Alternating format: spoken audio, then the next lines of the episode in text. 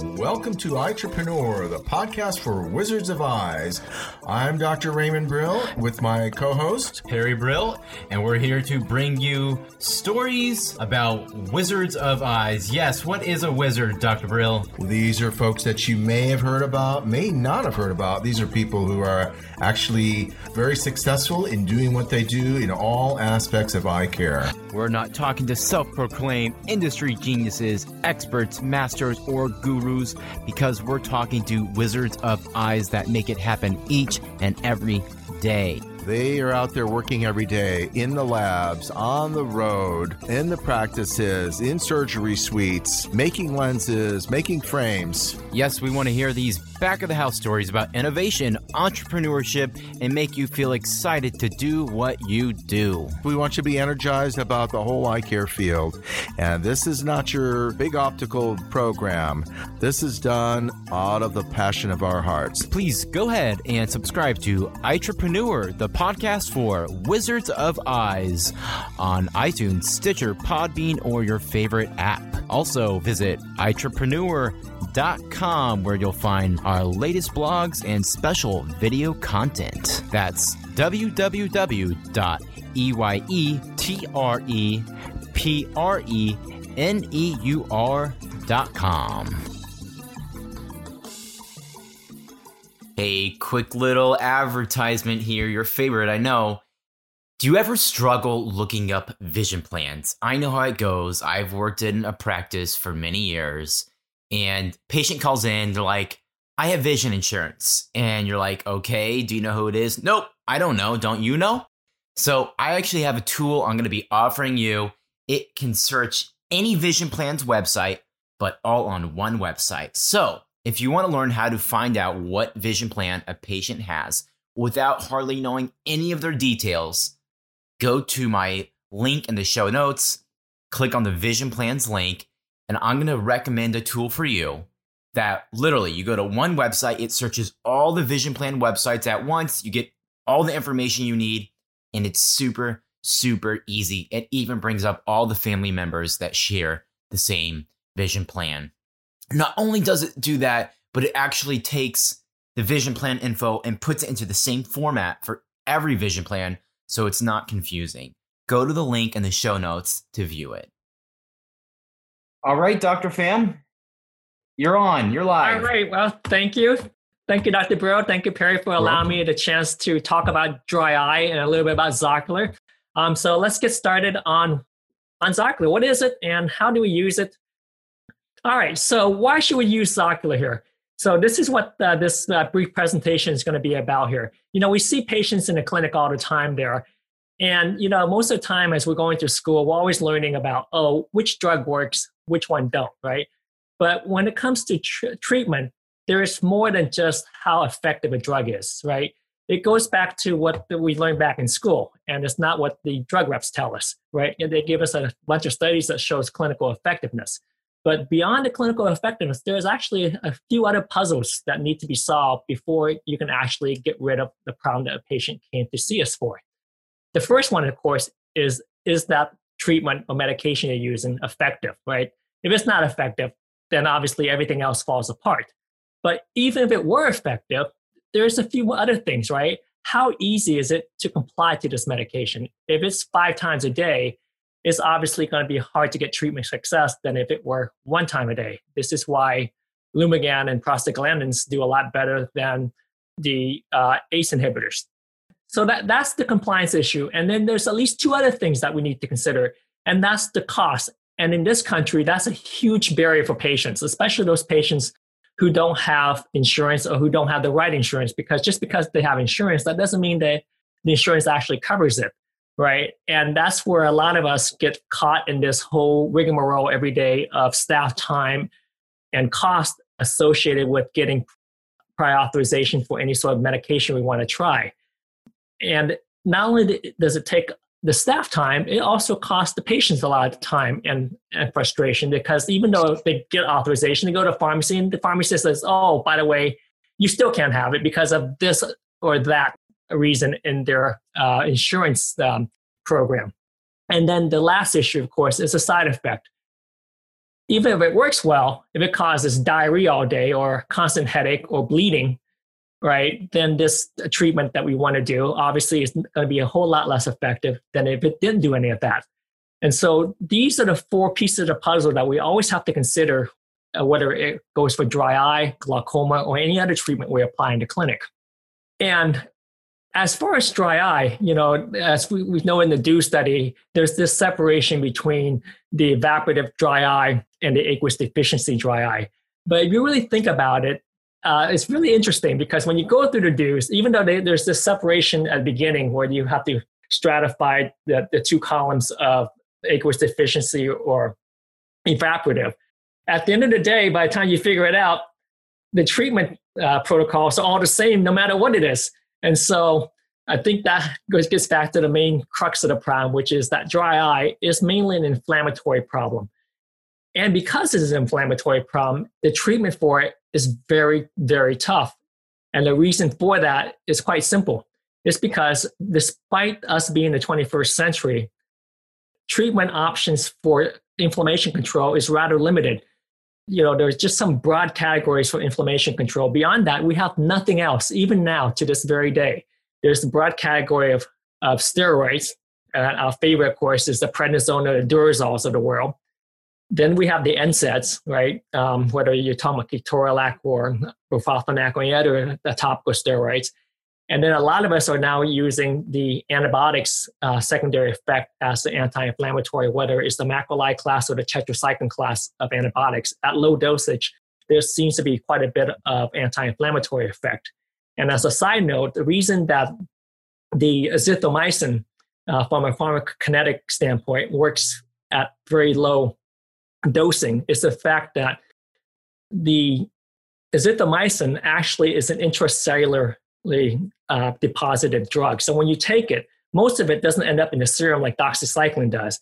It actually gets in, inside the cell. And this is why azithromycin, when it was first introduced, works well for intracellular organisms like listeria, which are inside the cell rather than outside the cell, like the staphylococcus. And so, because it's intracellular organism, uh, intracellularly deposited, and it takes a long time for it to leach out of the cell.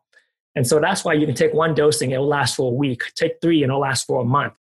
And so that's the why the uh, the zithromycin acts the way it does. But the other uh, sidelight that we all have to be mindful of is that what would happen in Scandinavia back decades ago is the fact that if you overuse it, even though it may not happen to a particular patient we use it on, on a population statistical basis, you will get antibiotic resistance. And so that's one issue we always have to keep in mind if we're overusing antibiotics there. It's not that the fact that the patient we're using on is going to get antibiotic resistant, it's that everyone else around the community is going to get it. And statistically, it's going to increase over time. And then, as we just saw in the poll there, uh, cyclosporin and lifitegrast are quite popular because they both are anti-inflammatory agents. And of course, the, we have something called the sparing agents of the world, like the plaquenils, the methotrexate, and the cyclophosphamide. It's a very uh, innocuous sounding name, but it actually has some of the worst side effects on earth. So we, it's never used in eye care per se. And so the bottom line is inflammation control is still in the stone age, even to this day here. And this is why we have such difficulty solving so many problems, not, uh, not just dry itself. And the third issue with any treatment uh, that we have for dry eye is the time course required, right? No matter what we do in clinic, and the patient's already frustrated, they've probably been seeing three to five doctors already before they come to see us, right? And they've already been tried on everything else. And then we we tell Miss Jones, you know what? I understand your frustration. Try this, uh, but you're going to have to wait another day or another week or another two months they, they're kind of leery of your suggestion because they've already tried it and it's failed. And so this is the second problem we run into for dry eye treatment is the fact that anything we do takes too long for the patient. It's that instant gratification that humans always crave, and we lack that in dry eye for the most part. Of course, the, the exception being the numbing medication that lasts for about 20 minutes or so. And so this is why the Zocular platform here provides a really novel way to solve a lot of the common core problems we have with, uh, with dry eye, whether it's the immediacy of action, the compliance, the cost, and the side effects. Meaning that if you use Zocular, especially if you use the ZEST procedure, the clinical effect is within minutes. They don't have to wait five days or five months to see uh, the improvement in the dry eye. And there was actually a study uh, done by Dr. Shack that was published on ARVO uh, last year where he took patients with moderate to severe dry eye and the baseline dry eye score, speed score, was 11.3, which of course in, uh, with speed is in the severe range. And he performed ZEST on them, which is an eyelid debridement using the ZEST procedure there. And after treatment, it went from 11 on the speed score to less than one. And that's really a remarkable uh, the difference in dry eye uh, relief there. Was that on the same day or what period? Uh, yeah, so that was the same day. And so here's another study, um, a longer term study um, out of the, the um, University of uh, San Antonio, uh, Rosenberg School of Optometry by Dr. Narayan and his colleagues there. And so they took 30 patients um, with the enrollment criteria of moderate, uh, at least moderate dry eye and a positive MMP9 level. And they only did one ZEST treatment in the office. That's it, nothing more. There was no follow up treatment or home treatment with artificial tears, warm compress, cyclosporin, or, or any other treatment. Only ZEST was performed. And they took baseline MMP9, which has to be positive, baseline OSDI score, baseline contact lens score, and baseline contact wear time. And then they redid it after a month. And what they discovered is that in over half of the patients with uh, positive MMP9, it disappeared. The OSDI score improved substantially after one month, and so did the contact lens score. And the wear t- the contact wear time increased by about 50%. And this was with just one intervention of ZEST with no other treatment. And so this is provides further proof that there is both a subjective and objective improvement with u- using the Zocular system here. And all the results were cl- uh, statistically significant, of course. What was the end on that study? Yeah, there were 30, uh, 30 patients, about 60 eyes. Was there any control at all, or um, this was a this was an interventional study. Okay. Yeah. And so, why is that that uh, a poly, polysaccharide would do such an effect? You know, that's one thing that everyone just looks at me and stares and goes, huh, okra. What the heck is okra and why would it work?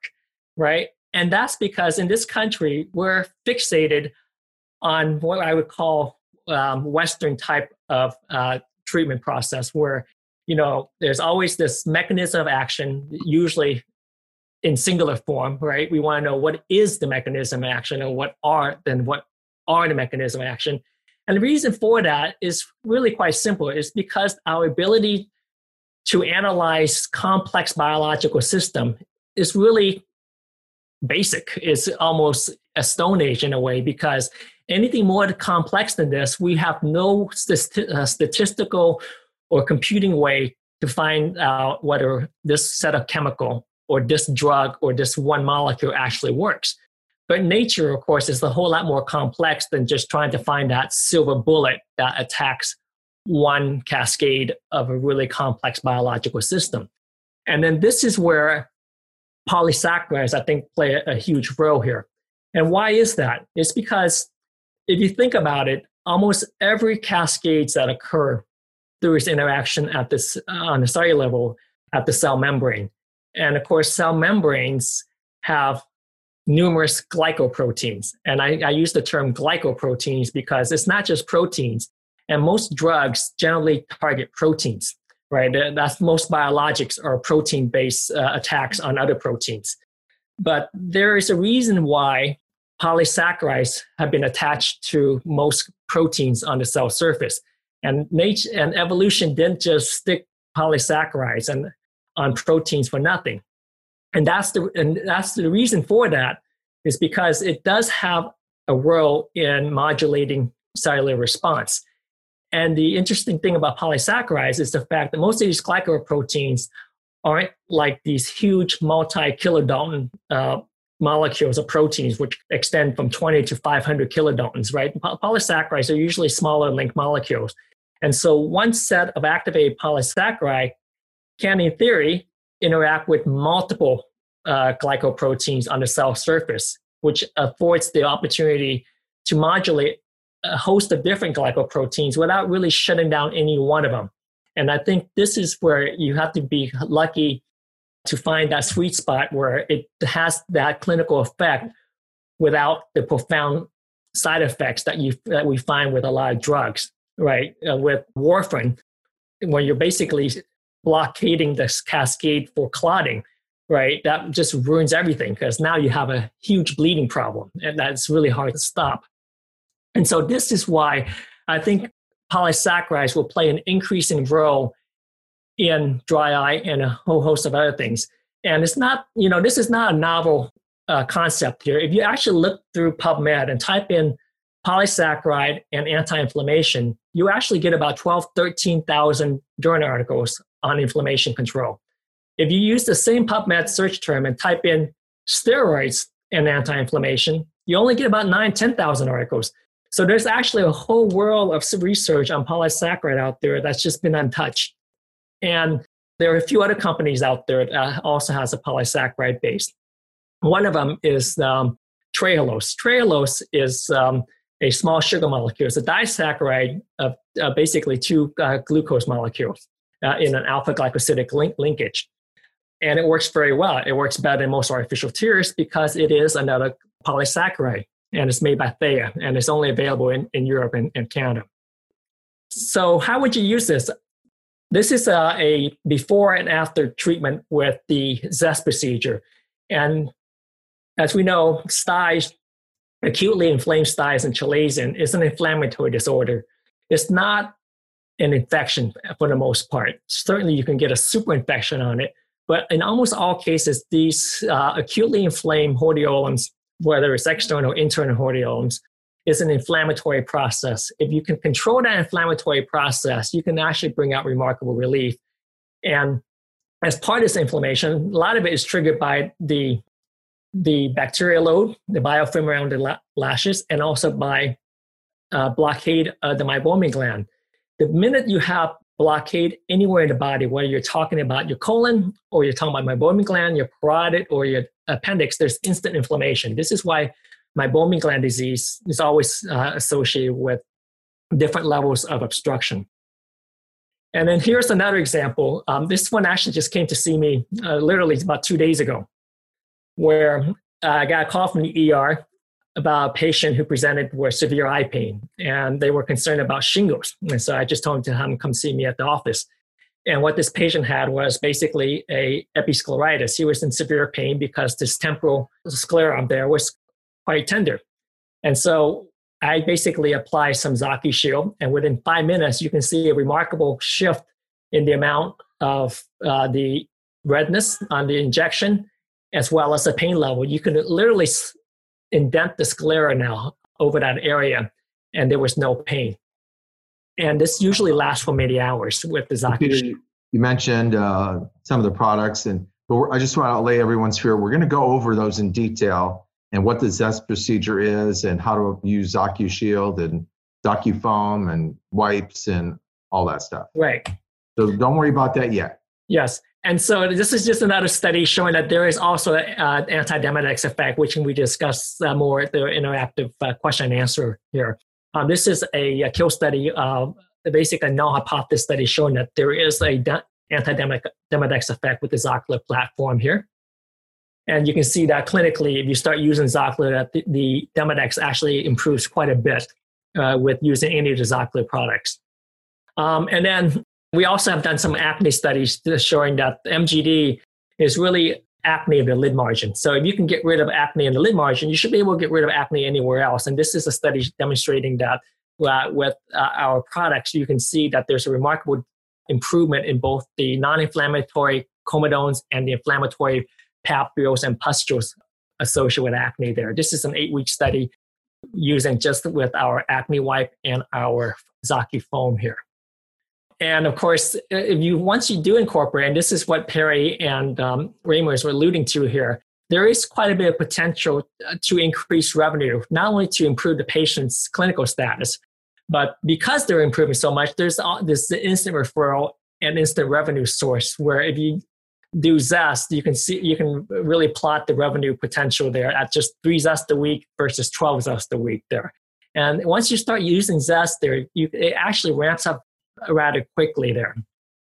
And then when you do Zest or when you start using Zocular, you also have to send them home with some sort of maintenance at home therapy for Zocular. And this here is uh, basically modeling a low, medium, and high uh, volume of Zocular in office sale. What you'll find once you start selling Zocular in the office is actually the high retention rate of patients actually coming back to the office about every two months or so to buy more. this Despite has one of the highest retention rate of any product out there because it, it does work well. And I, I don't say that because I I made a product, but I think you'll find that in your practice as well. And we do back up everything we sell with a money back guarantee. And so you can see here, this is at the low, we're assuming just 10 uh, ZocuFoam a month, five ZocuShield a month, and five ZocuWipe a month. And then at the high, you're looking at about 60, 35, and 30 of ZocuFoam, the ZocuShield gel, and ZocuWipe respectively. And the blue bar here is actually just assume that you only get 50% retention there's still quite a bit of revenue potential, even at 50% retention of the patients. So let's say instead of patients come back every two months, they only come back every four months, or only half the patients came back every two months. It's really simple with Zocular. For mild processes, you can just use any one of our products. If it's more moderate to severe, use two. It's that simple. Mild, one, moderate to severe, use two at first until it improves. Then you can go back to one. And it really doesn't really matter which one.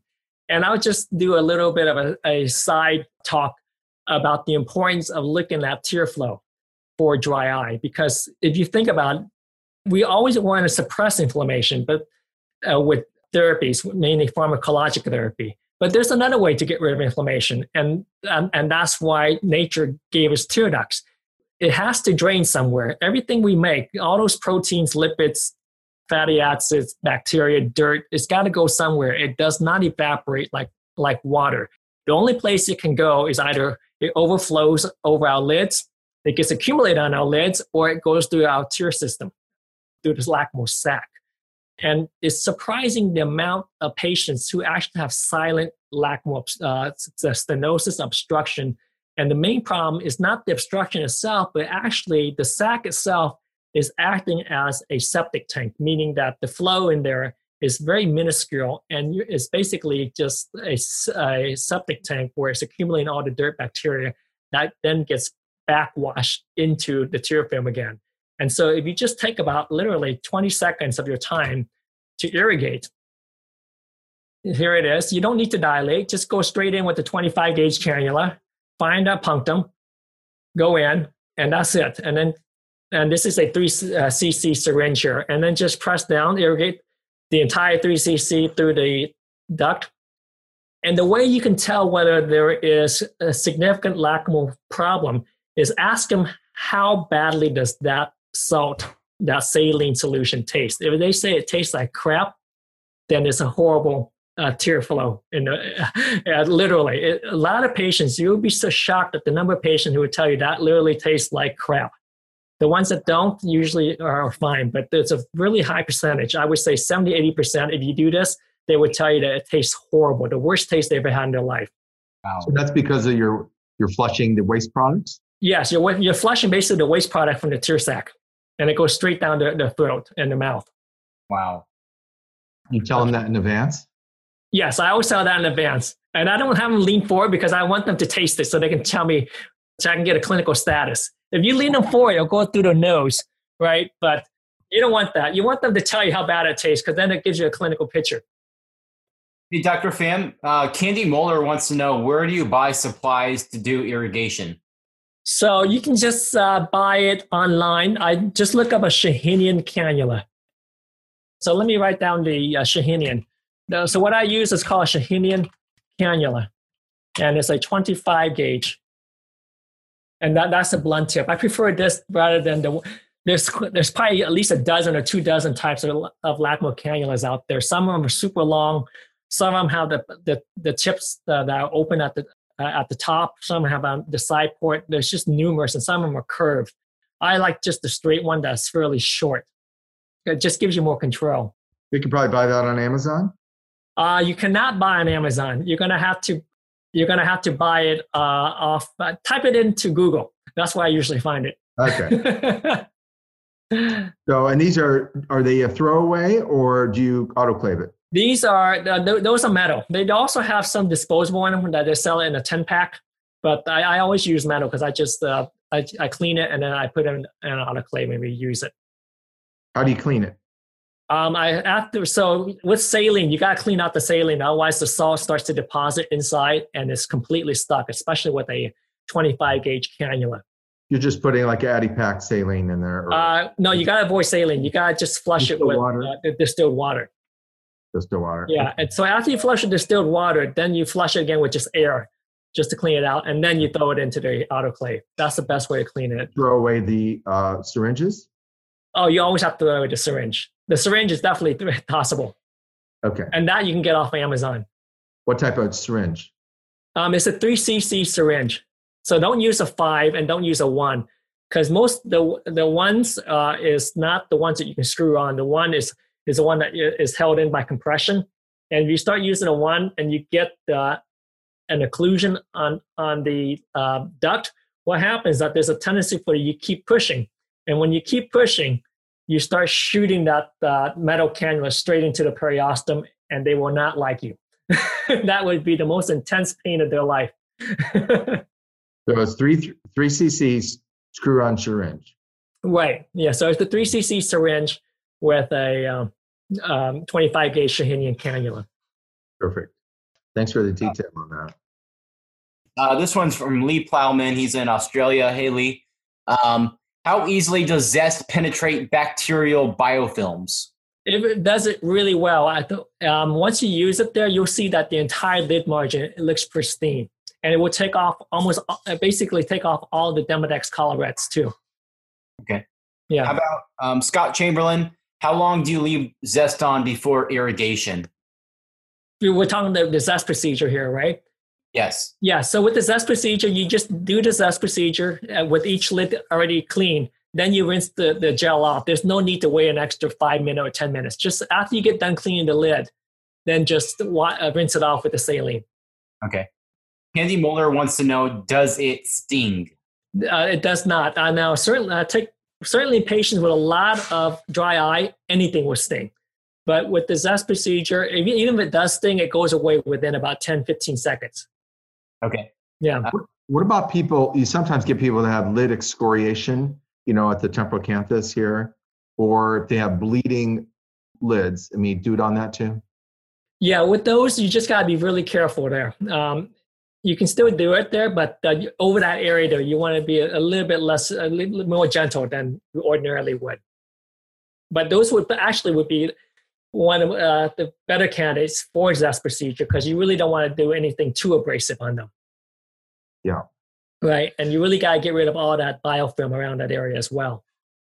Um, next question Vin Dang, is the ingredient gel in Zest ZocuShield?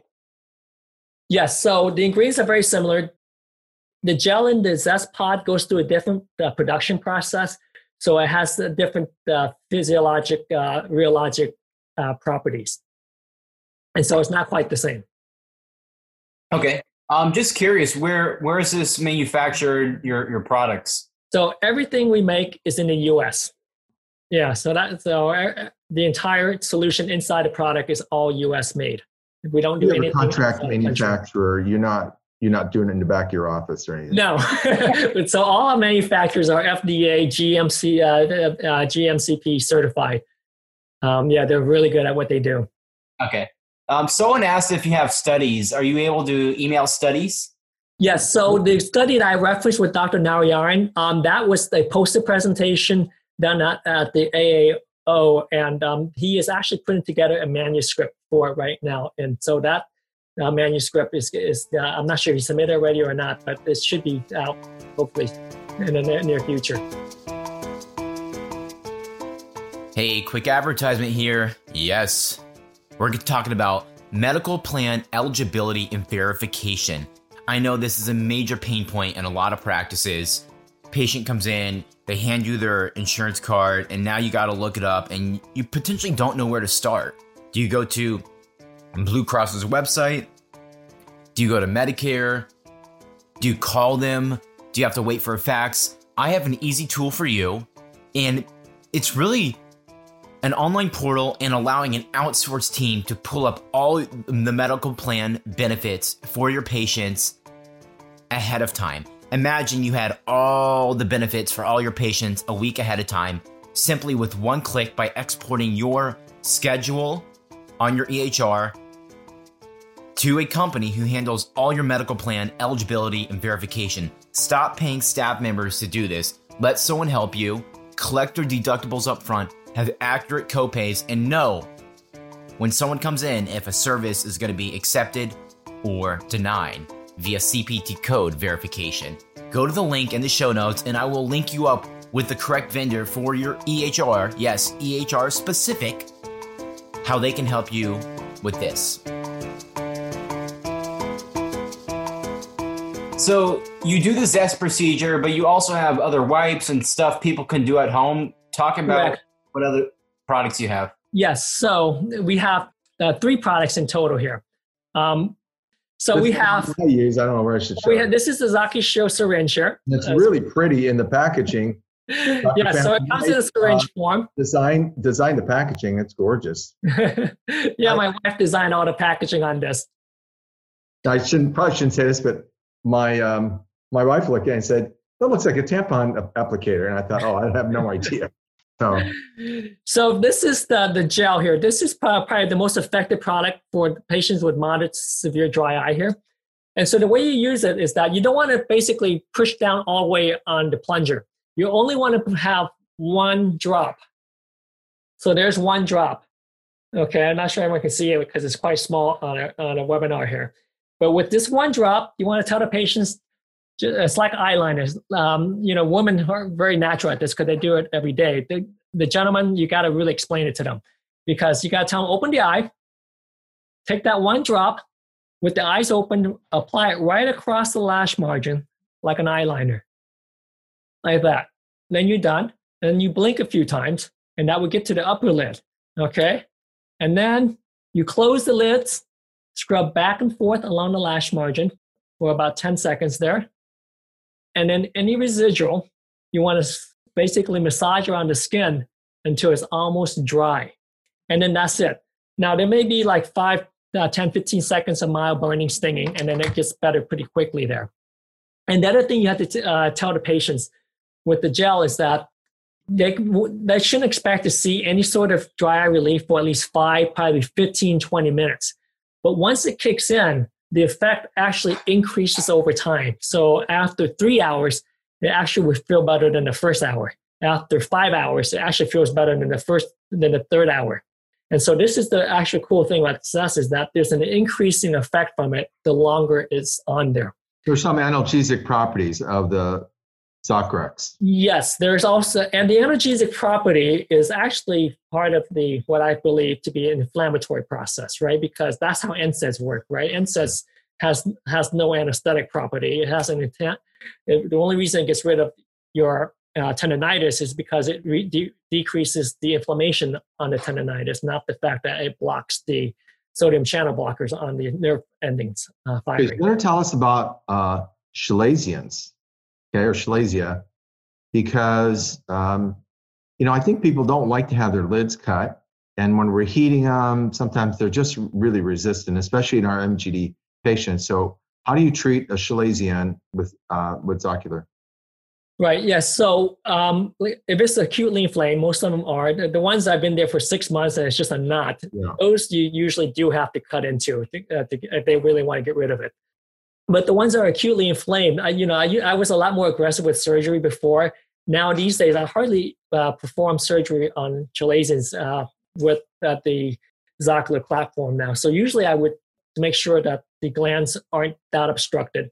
If they are, they may benefit from some Maskin probing after you calm down the lids a little bit. You don't want to be poking in these hot and inflamed lids there. So the first thing I usually do is often zest treatment. And then once they have undergone zest, you can they usually will feel better. It won't, you know, be a hundred percent better, but usually they will they feel relief from that inflammation there.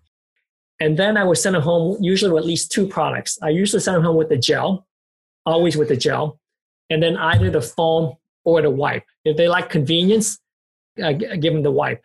If they like more of just using it in the shower, I usually give them the foam because they most people just put in the shower. And how would you integrate this with uh, IPL treatment? So um, you know, with almost any in-office procedure, whether we're talking LipiFlow, iLux, um, or IPL, there, I think that everyone benefits from a lid debridement, and especially with a zest procedure. So I usually have them do zest before any sort of in-office treatment with LipiFlow IPL, and then afterwards, there, um, it's especially when you're doing LipiFlow, right? Usually, they a lot of patients will actually feel a bit worse after LipiFlow because there's so much uh, gland um, loss of the glands there. That, you know, been squeezed out there. Mm. And they feel kind of dry a lot of times. And that's why a lot of people start patients post LipiFlow on a little FML or steroids to try to get them through that hump for the first week or two.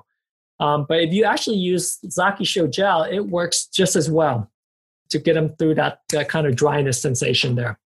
So that, and then that's what I would do. Zest first, followed by at least the gel.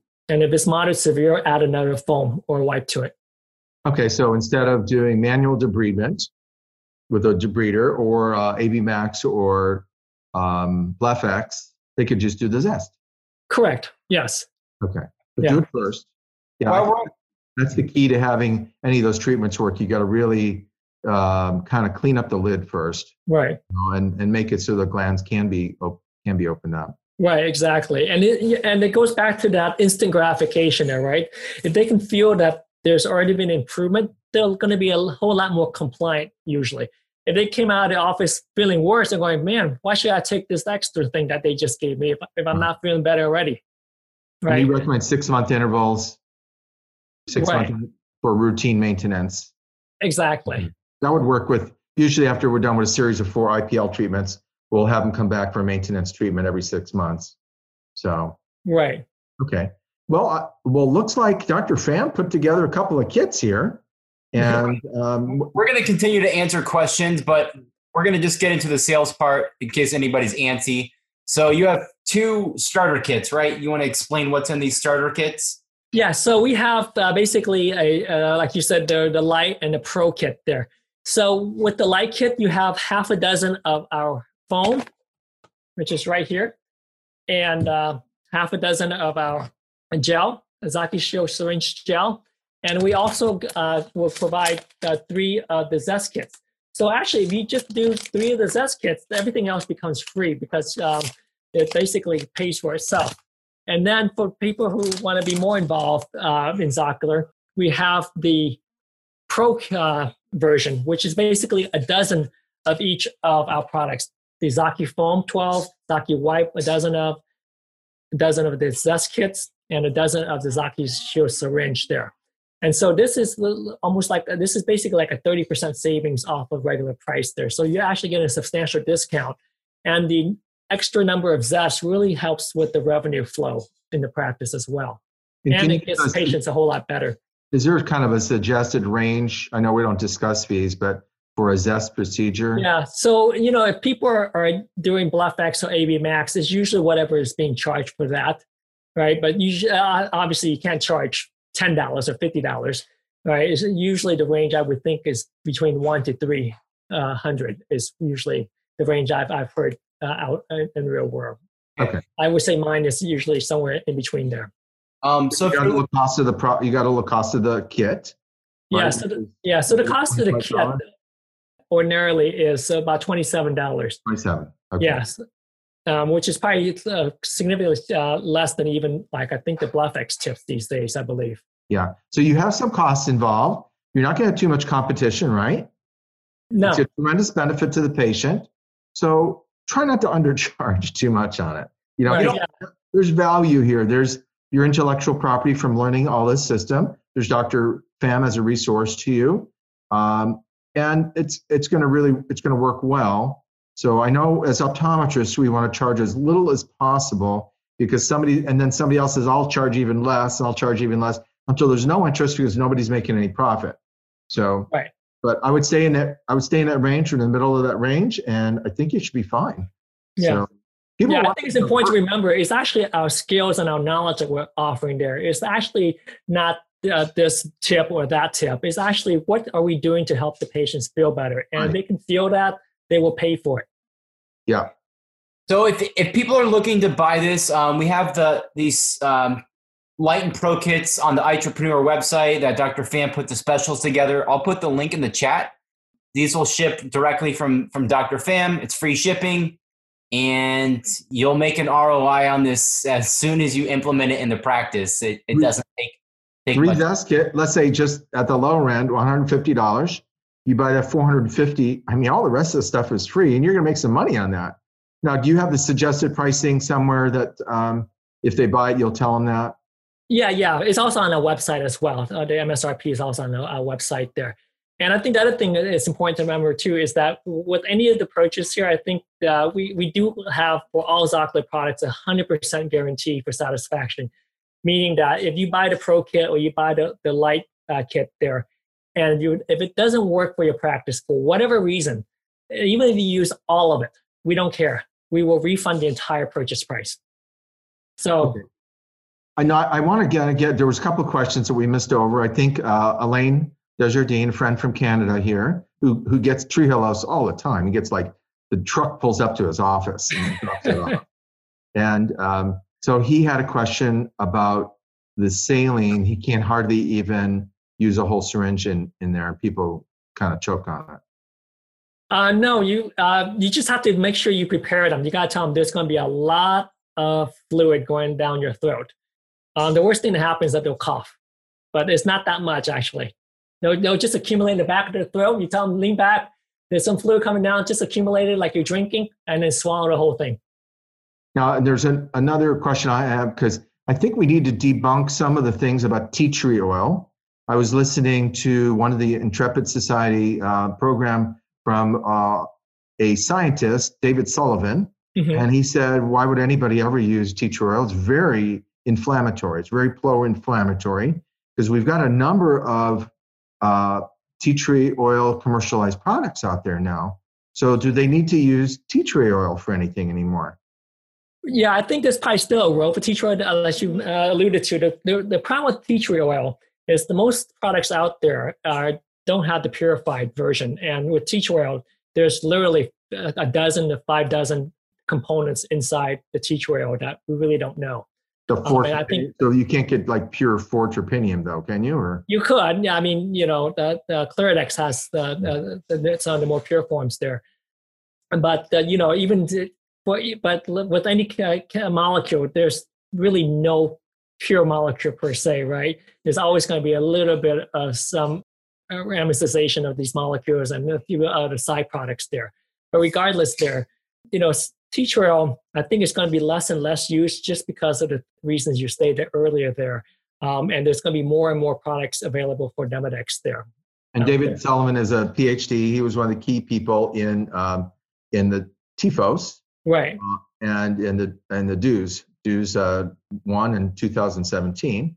So I think you, when you could say that on authority, that that podcast or that webinar should be available somewhere. you right and it was very very eye opening, so to speak, to us about that. So so they could just use the Zocular products, and it makes it easy, even though you have a, a few products there. If it's severe, you use two products. If you it's it's mild, use one. Right, exactly. It's, it comes down to that.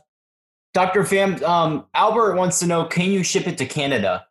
Um, no, um, our distributor in Canada is uh, is Labtician, so they would be the one who would be handling all of the sales in Canada. Say that again. Labtician, that's our distributor in Canada, and so they would be they would handle all the sales in Canada. Okay. Yeah, so um, we don't have any uh, sales in Canada from Zocular Mar- in the U.S. Mariana wants to know how does this compare to BlephEx? Is the ingredient in the foam itself more effective than the BlephEx device? Um, well, the, the BlephEx device never works just alone, right? There's always going to have it always has to be paired with some sort of cleaning uh, product there. And so um, a lot of people use either ZocuFoam, some people use ZocuShield with BlephEx, which is fine. And you know, the, the BlephEx works great. There's nothing wrong with BlephEx. AB Max probably works even better because it has it has the pulse mode. It goes forward and back. And just from that backward rotation, you you basically double the cleaning power because now it's coming down orthogonal to the surface, goes that way. There's another rotation. And so, if anything, that works even better from a, uh, a cleaning standpoint. Okay. Um, next question from Mich- Michelle Till. Would this be an alternative treatment to try this before LipiFlow for those patients that want to spend their money on more important things? Um, I think it all depends what on the clinical status of the patient. There certainly, if they have a lot of obstruction and and it's not complete there, um, and there's a there's a, a, lot of stasis there, I think there's a role for LipiFlow here. And so I think it really depends on the cl- uh, clinical side of it. Um, and so certainly, if you're going to do LipiFlow, I, I think Zest will come in very handy along with ZocuShield. But I, I wouldn't say that this could be in lieu or something like that, unless it's clinical. Uh, They're complementary. They're yes, complementary. exactly. Yeah. yeah hey, it's not one, one or the other. Dr. Brill, um, I want to talk about selling products in the office. I know a lot of times we just tell our patients, hey, go online, go to CVS, you can purchase it there. Talk to us about why you should be stocking products. Stocking them? Stocking, stocking any products in our own offices for sale? You know, a lot of the people that are doing this are, I would say, are a little older folks. And and when you're providing this, you they don't have to start traveling to CVS or you know Walmart or any other place. So you should have them right there. and they say because usually the question is, well, where do I get that? So we have it right at the front desk. We'll put a package together for you. So they, they want convenience. They don't want to mess it up because they can certainly mess it up.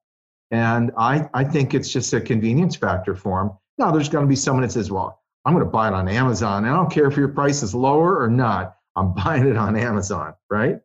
Because we all have those patients. They want to buy their contacts, even though you got the lowest possible price and you show them on the computer and you have a coupon and you have them in stock. There's still people that say, I don't care. I'm, I'm not going to buy it here. I'm going to go somewhere else and buy it. They just, it's interesting because it, purchases are emotional like that. But I think the people want to know they can trust you for all for all of that, and just stock them.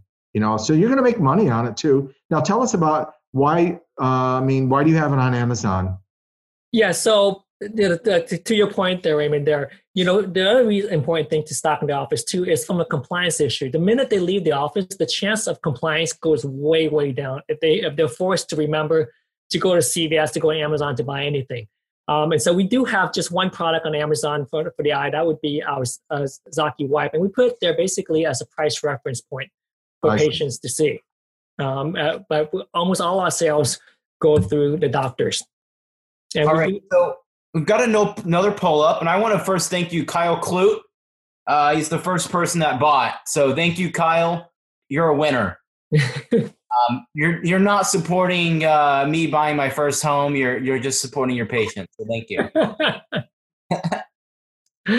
um, I think Dr. Brill, we, we sell we sell uh, eye vitamins, uh, zeaxanthin and lutein, all the eye promise products. We sell Bruder mask. We sell um, nighttime sleeping aids to prevent uh, the eye seals. Eye seals four point. A lot of the echo products. Yeah. We, we sell uh, we, we sell so much what we call bogus stuff. It's really not bogus. Not bogus. By the, of, by the, end of, the month, it adds up into five or ten thousand dollars in sales. Yeah, and I'm always surprised when like, okay, we, you know, people buy, and usually, I mean, uh, so the ZocuShield will last two months. The uh, wipes will probably last what? There's like 20 in there, right? There's 30, so it lasts for a month. Whole month. Yeah. Now you find people are cutting them or anything like that. A lot of people are cutting. I, I, ah. I saw one that cuts into into four pieces. Okay. four pieces. Four pieces. That's that's. What it was actually an Amazon return. Oh my goodness. okay, so I got a one star review too, right? yeah. Okay. Yeah, and I, I know some people will put like a pinpoint of toothpaste on their toothbrush and some people do double strike, right? So I think for the most part, you can't worry about the people that don't get things from you. You have it there, they count on you. Uh, some people want to come every month, and it just gets them out of their house, and it's nice to have a social visit, even even in COVID here. Uh, but a lot of them, you know, will, will trust you, and that's something that makes you different. And anything that makes us different is good. So because they know we're we're if they start shopping around, calling other practices, they're going to say, well, what? uh, you know, they won't have any idea what it is. Now, at some point, they, they may all know what it is. And then optometrists being optometrists, they're going to lower it to like 50 cents over cost. Right. And then, and then complain, I'm not making any money on it. You know, yeah. So I just uh, uh, emphasize one, just from my personal clinical experience here, not uh, uh, speaking for the company per se here, but I think from a personal clinical experience, what's been really remarkable for me is the ability to really solve a lot of patients who come in with acute eye pain from ocular surface problem. Um, and you know, just today I, I saw I like two, at least three patients today that came in with ocular surface pain, whether it's from a uh, superior limbic keratitis or episcleritis, or they just have just severe uh, dry eye. The minute I, uh, I just apply the gel in the eye, within about five minutes, I usually leave the room. I say, oh, all right, I'm putting in gel. I'm going to leave the room. I'll come back in about five minutes. Um, and then it's remarkable the, the effect that the patients feel afterwards. They, they, they're very grateful that they came. And I think that really makes all the difference in treating patients there is, is just that instant improvement in the office there. The other clinical um, pro I will also offer too is that when you're first using the gel in the office to try to get patients to feel better from whatever ocular surface issue they're coming in for that's irritating or causing discomfort there. Um, a lot of times you put it on, they're going, ah, I still feel something. What you need to do is take some saline, wash off the lids a little bit. Chances are when you're first using it, you it's probably a little bit too much being applied, and it's it's, it's thin and sticky because it's gunky there. So if you do that, just uh, just apply it, wait about 30, 40 seconds, and then rinse the whole area off, and then leave the room, and, and then, then come back after five minutes. Now let me ask you this, because we all have patients who they have got a dry eye, and then so I generally during it I don't do a dry eye workup during a general exam time. You know, I say that's medical. We'll bring you back. So I have allocated the proper amount of time to do a dry eye analysis, but they're not ready to, to pull a trigger on, on, I would say, an advanced treatment because those cost a little bit more money. Sure. And um, so, would you recommend at that visit going ahead, let's say, well, let's do a zest treatment now and at least get you on the way? Or would you reserve that for just prior to an advanced treatment? Because what we're always afraid of, and I'll, is that let's say if I say, you know, let's put you on a steroid, man, they're going to feel better and they're going to say, I'm done. I'm, I feel because you, you don't want to do, um, to mislead them about that because they still may have obstruction or the ro- or the rosacea. Um, so do you, what, what do you suggest practice management wise? Leave it for later, or if they say no, I have no money, I have no money at all. You know, how about we um, do the zest procedure? At least it'll get you going. Right. Yeah. I mean, they came in the office complaining of dry eye. I will always offer it. Now, certainly, if money's an issue, then that could be worked out uh, with them uh, or at a later time. But at least you're offering them a solution. I, I think that it's better for them to know th- than to say, "Oh, let's just wait." And they're going, "Hmm, why did he wait on me? What is there that he's going to wait on? I'm already suffering. Why? Why is there a wait?" If they know about it, right? It's just like every patient that, that comes and I go, "Oh, by the way, you have a cataract." Just to let you know, not that you need to operate on it, but don't be surprised if another person says you have a cataract because it's there. I didn't miss it, right? And so. So you, so at that point you have to determine okay are they going to wait like for a year or two years to get something done? Exactly. Or a matter of a month? Now if it's a matter of a month you wouldn't have to redo it prior to your procedure though would you? Right yeah. The other thing I will always do is that especially patients that come come in they've already been on five six medications there and it's mm-hmm. often overlooked is the fact that you got to flush that tear duct. If you don't flush that tear duct, is uh, you're going to keep throwing more drugs on there, and chances are they've been on five drugs and it doesn't work. That there's a tear flow uh, problem. You know, I had a patient that I spoke with you about. She has she's a corneal neuralgia patient. She's seen everybody. Uh, she keeps coming back to me. She went to to the local uh, university. Uh, they said everything we're doing perfect. I said, okay, I'm going to I'm going to irrigate her uh, her nasolacrimal duct. And she says, I've had all four permanently sealed. Of course, she had a bifra. You said I could just poke it through?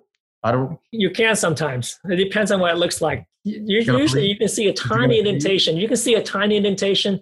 You can poke through, but you want to numb that up first, though. okay.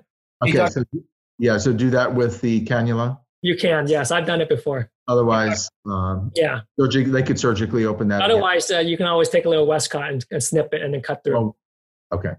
Dr. Pham, what are your recommendations um, in the practice? Does this need to be, per- the ZEST procedure, does it have to be performed by a doctor or could a tech do it?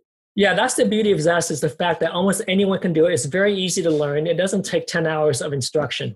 Uh, you're literally just looking at a video and just practicing it on on one on the staff with each other. Just once is really all you need. Okay. Are you personally, will you hop on a call with the staff and, and train everybody? Yeah, absolutely. Yeah, I think we, we actually have uh, a call probably next week with a, an office that I- I'll be uh, helping to train. Now, do you give any certi- any like certificate? Yes, we do have a Zest certificate too that we send out after we train. Okay, I have, we got like eight more questions. I want to burn through these. So, Okay, sure. uh, how long does Zaki foam last? Same as the ZocuShield gel. It's about two to three months. Wow, that's a value. Yeah, it, yeah, it lasts a long time. I've had patients come in and saying it lasts six months, but I think these are the same ones that cut the things into in squares. So, all of these can be used on general dry eye, MGD, rosacea, styes, Demodex. right. Someone asked about um, buying it at CVS or Walgreens or. It's not sold at any of the, of the uh, chains. Okay, so you want to remember as a as a doctor, as a provider, you want to buy this wholesale. You don't want to buy it retail. Right. Okay, so the pricing, the individual products is wholesale through Dr. Pham. It's retail if you're buying it on Amazon. Correct. Yeah, and only the only the the wipe is on Amazon. Only the wipes on Amazon. Yeah. And you have it in stock. It'll ship out like next day, right? Yeah. Yes. Okay. You make your kids do that. That's right. They're down there right now. Yeah, like, like, uh, like, Al- Vin Dang, like Vin Dang does it with his cute kids. It's a How do you- Vietnamese thing, right? yes. Um, Rosianna, Rosianna wants to know Do either the foam or wipe remove eye makeup, or should these products be used after eye makeup is removed? That's good. it will take out uh, makeup very, very well. It's probably one of the best makeup remover out there. Okay. Oh, there you go. Is Kathleen Brassfield, is Zaki Shield recommended twice a day? At first, um, yes, I would always use that twice a day, in the morning and at night, Okay. Um, after makeup removal and before makeup uh, placement. all right. Um, Vin Dang, how long do you use ZocuShield for Demodex versus regular staph bleph? So they have both uh, staph Demodex there. Um, if it's a lot of crusting and a lot of collarettes there, you're looking at at least a few months for almost any treatment here, unless you want to, uh, you know, uh, do other more aggressive uh, weekly debridement. Okay. Yeah. Um, um, I think the last one we have is from Elaine. How do you explain the killing effect on Demodex with Zocular products? What's the theory behind it? Um, so I, I there's uh, one of them is the fact that you know if you look at most of these Demodex, they're always uh, surrounded by collarettes, right? And I think that basically acts as a shelter. Basically, it's basically is an igloo or is it impedes anything coming into it, and it, it gives it a nice home for it to roost in, basically for forever. And so, if you're able to remove just that collarette, and our formulation is able to remove it very well, you can basically destroy its habitat. That is one way. And then the Zocular itself also has certain components um, inside that is also toxic to Demodex there. So, so the um, uh, okra extract ingredients is also toxic to Demodex. What else is in there other than the okra? Because I don't want people to start boiling okra and bushwhacking. So the, the biggest problem with any polysaccharide is getting it to activate, meaning that it has to able to interact uh, with other uh, uh, polysaccharides there. Um, and a lot of it is literally just um, mixing things until you uh, get that. In, uh, it's serendipity most of the time. Because I, you know, getting it, uh, there's no formulamatic method for you to say, okay, you do this, this, and that, it will work. And so, So it's I, not the okra itself. I I'm mean, sorry? There's not the okra itself. yeah, yeah. So So we we don't recommend. Hey, go to No, you don't want to go out to your garden and, and pluck an okra and start smearing on your eye. or Gus's Fried Chicken and get okra. or- yes.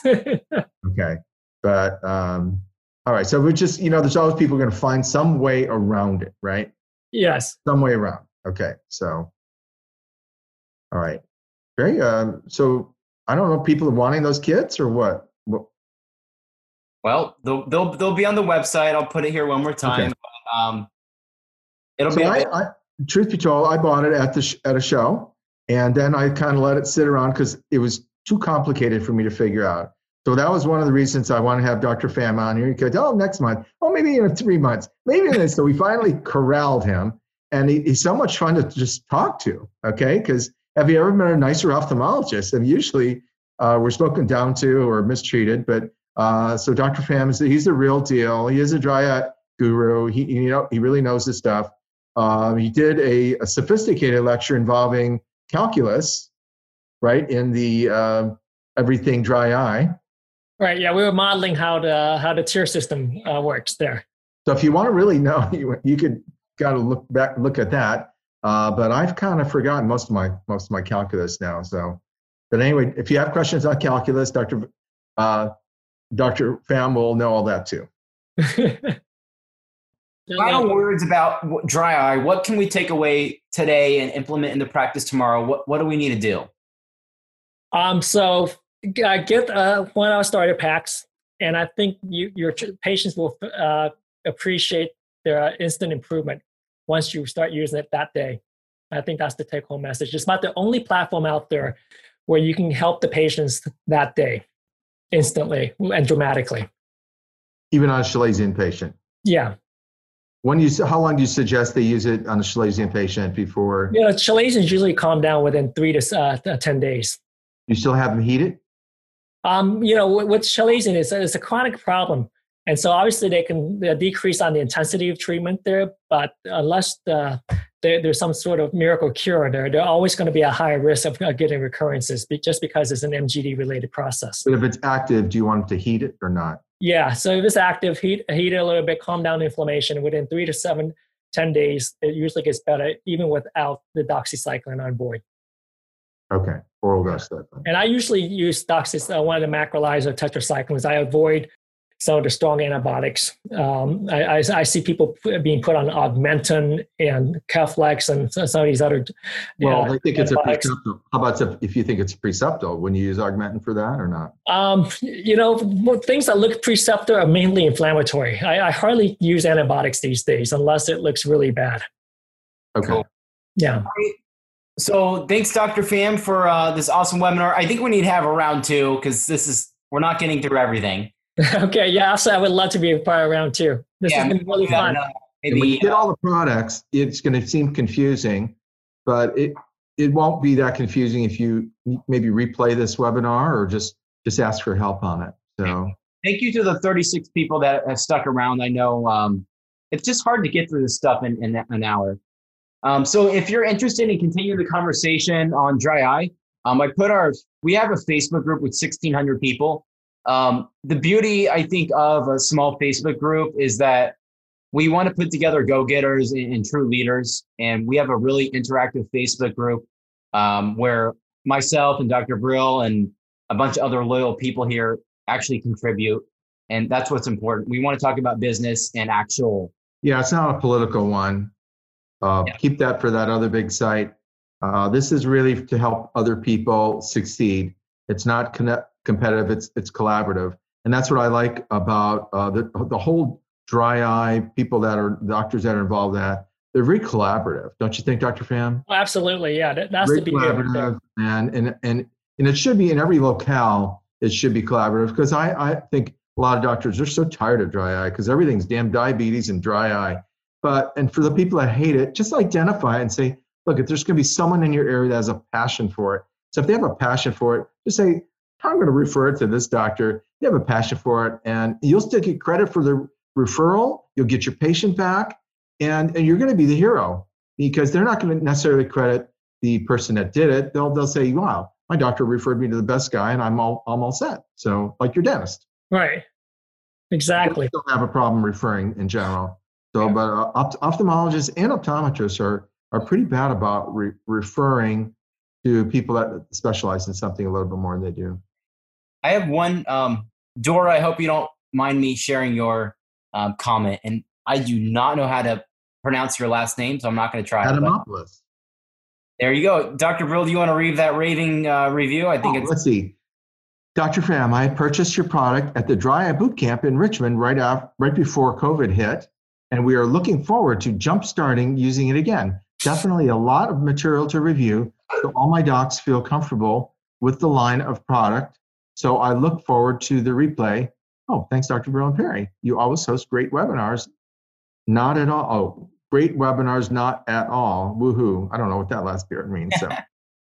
So, uh, well, we have fans out there, Perry, even though we don't know it. So, That's awesome. we have fans and fams. Dr.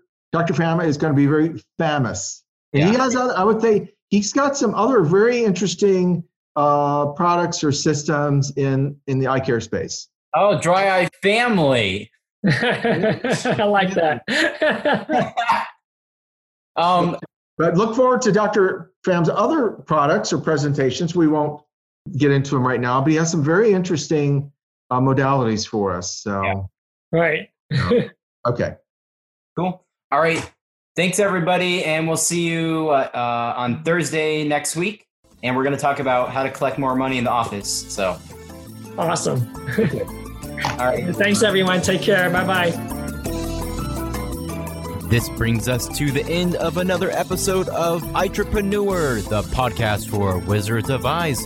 Go ahead and click over to our website, eyetrepreneur.com, or head over to Facebook to join our special Facebook group, Eyetrepreneur.